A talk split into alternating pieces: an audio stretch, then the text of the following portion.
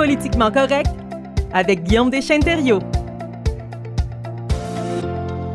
Bienvenue à l'émission, Guillaume, pour cet autre segment politiquement correct aujourd'hui. Bonjour Sébastien. Ça va bien? Ça va bien, toi? Ben oui, puis je me demande, ça va toujours bien, toi? Je pense que tu viendrais pas ici, là, si ça allait pas bien. Non, et aujourd'hui, exceptionnellement, la chronique est préenregistrée. Ben oui, on vous fait ça parce que tu es présentement en retour de l'Égypte. Oui, donc au moment où la chronique va être diffusée, je serai dans mon vol de retour du Caire à Montréal. Et on n'y va pas de main morte. On fait un sujet aujourd'hui sur le régime politique égyptien. Alors, euh, ce sera spécial, euh, justement, et toi qui reviens présentement de ce beau pays. Euh, quel type de régime est en place présentement en Égypte? Ben, L'Égypte, qu'est-ce qu'il faut savoir? C'est une dictature, donc c'est pas un État démocratique. Euh, il y a un classement qui est fait à chaque année sur les pays avec des indices de démocratie, du plus démocratique au moins démocratique. Il y a à peu près 167 pays dans ce classement-là et l'Égypte était 138e. Donc, euh, vraiment un pays, un régime autoritaire. Euh, L'Égypte a un président, mais elle a aussi un parlement et des députés. Mais où est-ce que vraiment le pouvoir se situe? C'est dans les mains du président. Le, le, pouvoir est très concentré en la personne du président. Et euh, oui, il y a des élections, mais c'est que les règles sont un petit peu. Euh, on connaît déjà les résultats d'avance. Mhm. Euh, le président LCC, disons, les dernières élections étaient en 2018 et il a remporté avec 97% des voix. Comment est-ce que ça se peut? Ben, c'est que, les, de, un, les règles sont en faveur du président parce qu'il y a une commission qui autorise ou non les personnes à qui veulent se présenter comme président et les vrais opposants au président actuel ne sont pas permis de se présenter aux élections. Euh, le seul adversaire qu'il avait avec contre lui en 2018, c'était un proche collaborateur du président à qui on avait autorisé de se présenter contre le président. Mais euh, je veux dire, c'était une élection factoche parce qu'en soi, euh, c'est ton body qui se présente contre toi et tu rentres avec 97% des voix. Tout le monde comprenait que c'était lui qui allait l'emporter. Et au-delà d'un peu, je dirais, la farce électorale, donc oui, il y a des élections, mais ce n'est pas vraiment des élections libres parce qu'on ne permet pas à l'opposition de se présenter. Euh, il y a aussi une répression importante en dehors des temps électoraux. Donc, les, gens, les opposants euh, au gouvernement, les personnes qui vont critiquer le président, euh, des journalistes qui sont assez sévères par rapport au régime en place, peuvent être emprisonnés, peuvent être persécutés. Donc, il n'y a pas de liberté d'expression comme telle les manifestations, une certaine société civile, mais on ne tolère pas beaucoup les manifestations. Et parfois, des gens, exemple, quelqu'un veut organiser une manifestation, il peut être emprisonné pour ça. Euh, donc, il n'y a pas nécessairement la liberté d'expression, d'association comme on le connaît euh, au Canada.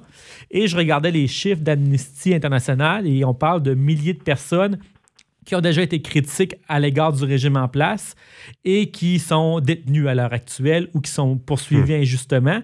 Et quand on dit des poursuites, c'est pas comme ici, dans un régime autoritaire comme celui-là, le régime de justice n'est pas nécessairement tout le temps équitable. Euh, parfois, lorsque tu es accusé, ben, le résultat est un petit peu connu euh, d'avance, surtout pour les opposants euh, au régime. Et les conditions de détention ne sont pas conformes aux droits humains. Donc, en tant que tel, nous, au Canada, on a une charte des droits et libertés qui nous protège contre une détention arbitraire, le droit à la vie, le droit à la protection. Donc, si je suis emprisonné, mais j'ai pas le droit de me faire battre par les policiers pour que je passe aux aveux. Tandis qu'en Égypte, il n'y a pas ces mêmes euh, protections-là. Euh, j'espère que pour les touristes, ça va être correct. Oui, oui, ça, c'est surtout pour l'opposition. Là, on parle au niveau régime politique. Donc là, j'explique un peu comment le, régime politique euh, fonctionne. Et une stratégie que le gouvernement en place a commencé à faire, c'est des opposants, par exemple des journalistes, des, des, défenseurs des droits humains, au lieu de les arrêter au nom de, pour dire qu'ils ont critiqué le gouvernement, le gouvernement va parfois les faire ajouter sur les listes des terroristes à surveiller. Donc, euh, dans bien des cas, ces gens-là n'ont pas fait d'activité terroriste, mais ils sont ajoutés à la liste des terroristes et de facto, là, sont arrêtés, emprisonnés. Hmm. Euh, donc, c'est sûr, c'est certain que c'est ça. Donc, euh, au niveau de la liberté, des, des, droits et libertés, ben, c'est pas du tout la même chose qu'au Canada. Et c'est un régime politique, donc, autoritaire, avec une forte concentration du pouvoir dans les mains du président et une opposition qui est euh, bien souvent persécutée, à laquelle on ne laisse pas prendre la place, auquel elle aurait le droit d'un régime démocratique. dictature, hein, ça c'est jamais drôle. mais je voudrais que tu nous parles du printemps arabe, nous, nous dire ce que c'est euh, en 2011 et aussi comment le printemps arabe aurait affecté la politique en Égypte. Oui, donc il y a eu, euh, l'Égypte a eu la manchette quand même à plusieurs reprises au courant de la dernière décennie. Si on se retourne en 2011, donc 12 ans passés, il y a eu le printemps arabe. Ça a été un, mouvements de contestation populaire, donc des mouvements de, citoyens de la population qui sortaient dans les rues dans plusieurs pays du monde arabe qui demandaient des changements. Donc, on, on sait au niveau d'Afrique du Nord, Moyen-Orient, euh, c'est beaucoup de régimes autoritaires qui sont en place et il y a des mouvements de contestation qui se sont un peu répandus un petit peu partout dans cette région du monde-là et euh, des grandes manifestations qui ont, mené, euh, qui ont mené à différents résultats. En Tunisie, on a renversé le gouvernement en place. Au Maroc ou en Oman, ça a mené à des réformes sociales. Dans d'autres cas, les effets se font encore sentir assez fortement aujourd'hui. On peut penser à la Syrie, que ça a conduit en guerre civile et qu'on a eu la crise des réfugiés syriens.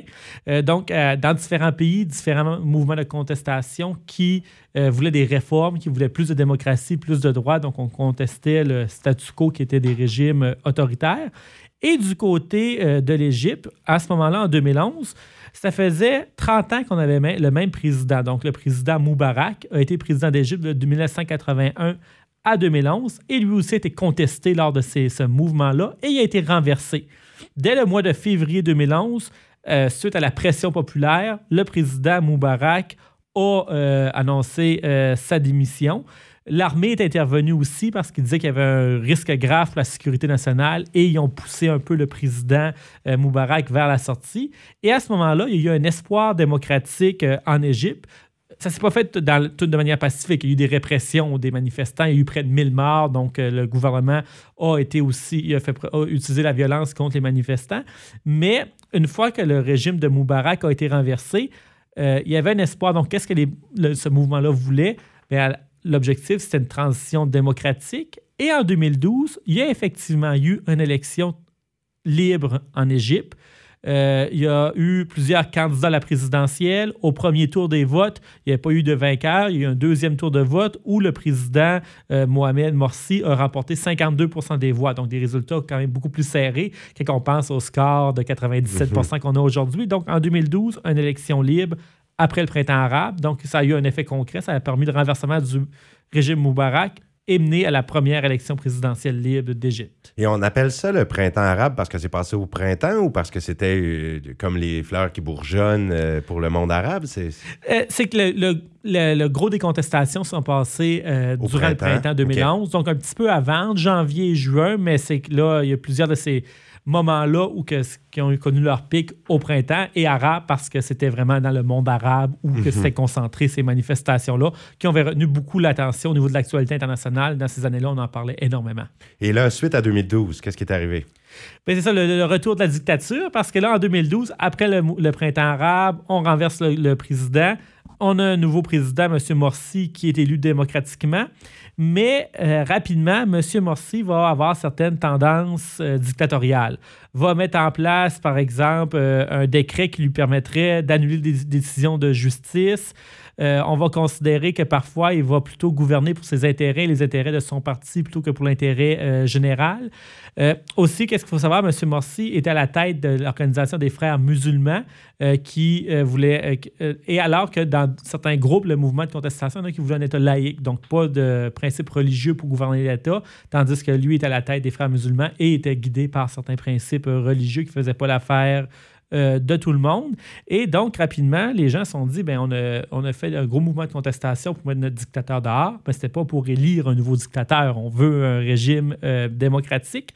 Et en 2013, un nouveau mouvement de contestation. Donc, la population est à nouveau sortie dans la rue et appelait à la démission du président Morsi euh, devant ce qu'est-ce qu'on considérait des dérives dictatoriales. Même s'il avait été élu démocratiquement, sa façon de gouverner n'était pas nécessairement démocratique. Et en 2013, qu'est-ce qui s'est passé? Il y a eu un coup d'État militaire. Qu'est-ce que ça veut dire? C'est l'armée euh, l'armée, quand elle a vu la population dans les rues, elle a donné un ultimatum au président, c'est démissionne ou on va te tasser. Oh. Et euh, le président n'a pas voulu démissionner. Donc, euh, le lendemain, l'armée a arrêté le président, l'a emprisonné. Là, il y a eu différentes charges contre lui et il a été destitué. Donc, on appelle ça un coup d'État militaire parce que c'est l'armée qui a retiré du pouvoir un président qui avait été élu. Et à ce moment-là, euh, le général, qui était le général de l'armée en 2013, c'était M. Al-Sisi, qui est l'actuel président. Ah. Donc, M. Al-Sisi, qui, qui était général de l'armée, euh, se présente donc un petit peu en défenseur de la volonté du peuple et euh, au moment de déloger son prédécesseur, mentionne il est du devoir des forces armées d'intervenir pour empêcher l'Égypte de plonger dans un tunnel de conflit.